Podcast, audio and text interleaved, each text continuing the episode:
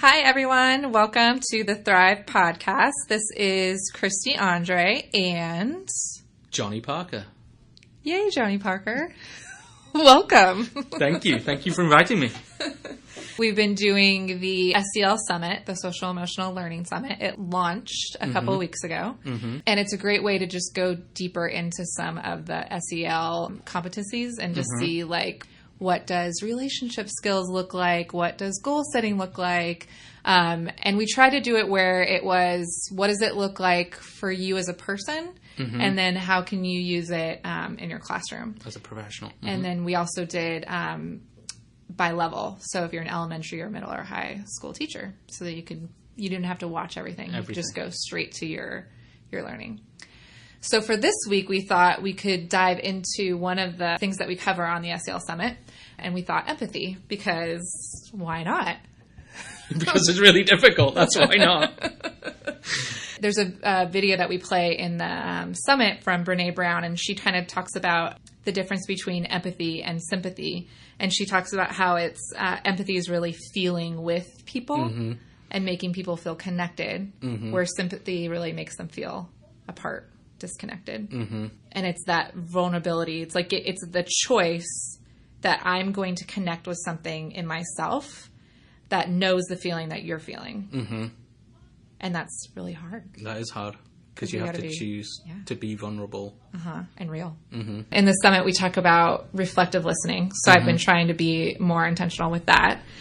So trying to reflect back. Uh, so I, I, I hear what you're saying. It seems as though, Mm-hmm. but also being genuine in that because I think sometimes that can get a little script like. Yes. People catch on to that. That counseling ver- verbiage, Mm-hmm. Yeah. if you will. I heard you say. I heard you say. So what you're if saying You say. is- I heard you say one more time. Brene said, even if you don't, if you've not encountered that experience, if you can open up to a time where you had the same emotion, um, and kind of replay that story in your mind so that you have that feeling that you can then share with the person. Um, I know when I had my aha moment, the light bulb for me, um, I was listening to a guy called Rob Bell who said that the two most powerful words in the English language are me too. And he didn't claim that they were his words. He heard them from Deepak Chopra or somebody else, but uh, he was talking about this very same thing and being empathetic um, and just being able to say to someone, me too. And, and so it happened with me uh, when Kim and I were trying to get pregnant the first time. And it took a year and we had to begin infertility. And during that process, some friends of ours started as well. Um, and then we got pregnant and they didn't. And their journey with infertility lasted a number of years. Um, and so we got it, we did understand it, but it was also difficult because now we're pregnant and they're not. And so they wouldn't turn to us as much. And then when they finally got pregnant, the great part was we were the first people they told. Um, and that moment of celebration and joy. Uh, I remember I was in a class for teaching. So I was in this education class on a Saturday doing this PE course, uh, and it, my phone was vibrating. It was going off and off and off. And I didn't know what was happening. I was ignoring it because I was trying to be present in the classroom. And after like 50 vibrations, I was, I have to look at what's going on. And it was a string of like, you know, we're pregnant. And I was weeping in the classroom, embarrassed, like, who's going to see me because I'm weeping for no apparent reason. Um, but then six months into the pregnancy, they lost the baby.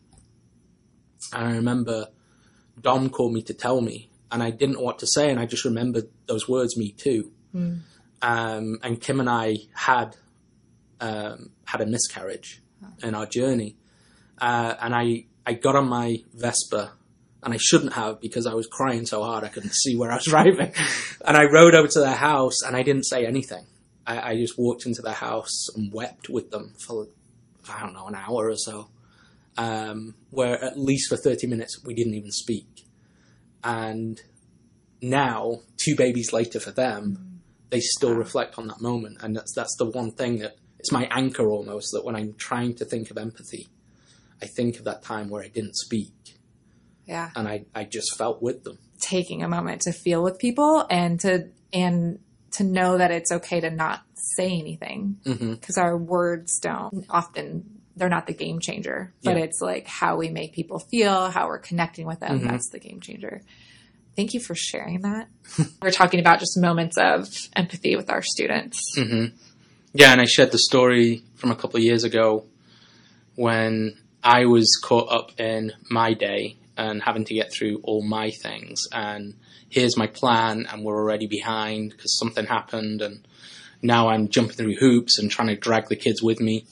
And one of my normally nicer students, productive students, was just having the worst day, and I didn't know why and I didn't stop to ask because I had to get through all of these things. And the more time passed, the worse it got with her, um, to the point that I was so frustrated with her that why are you of all people causing me all these problems?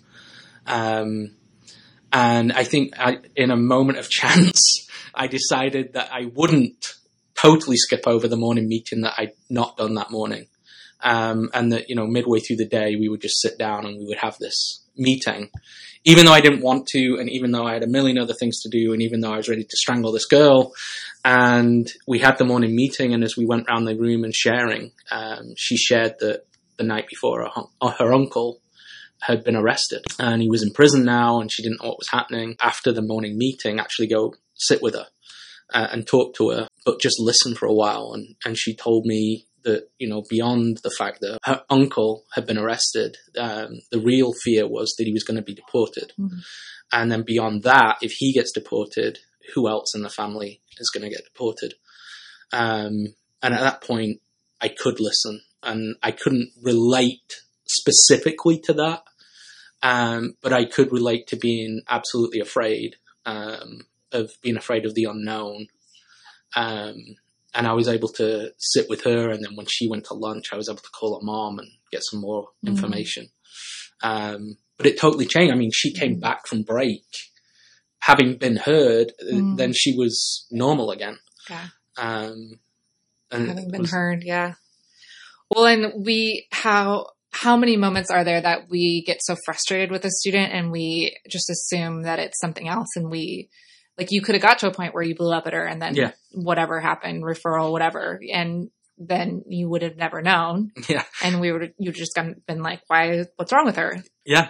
Oh, it could have been one of those. I, I rarely sent kids to the front office. Right, I right. kept them in the room. I tried to deal Yeah. with myself, but she was one of those. I, I could send her to the front Yeah. office because it would actually resonate. yeah And if I had, I would have missed, missed that moment. yeah gonna wrap this up but i'm gonna try to wrap it up on a lighter note last night micah came up to me you know his little four-year-old brain he's like mama i'm i'm scared. I'm really scared. And i was like why are you scared? And he was like you have to you have to guess figure it out. So i'm like guessing everything. You're scared to go to school. You're scared to go to bed. You're scared of the dark. Literally for like five minutes. And i'm surprised at how many things that i can think of that he's scared of. Like yeah. i'm like uh, you're scared of i have no idea and I'm like, can you, buddy, can you give me help? Like, can you give me a clue? No, mama, you know, you know what it is. And I'm like, okay.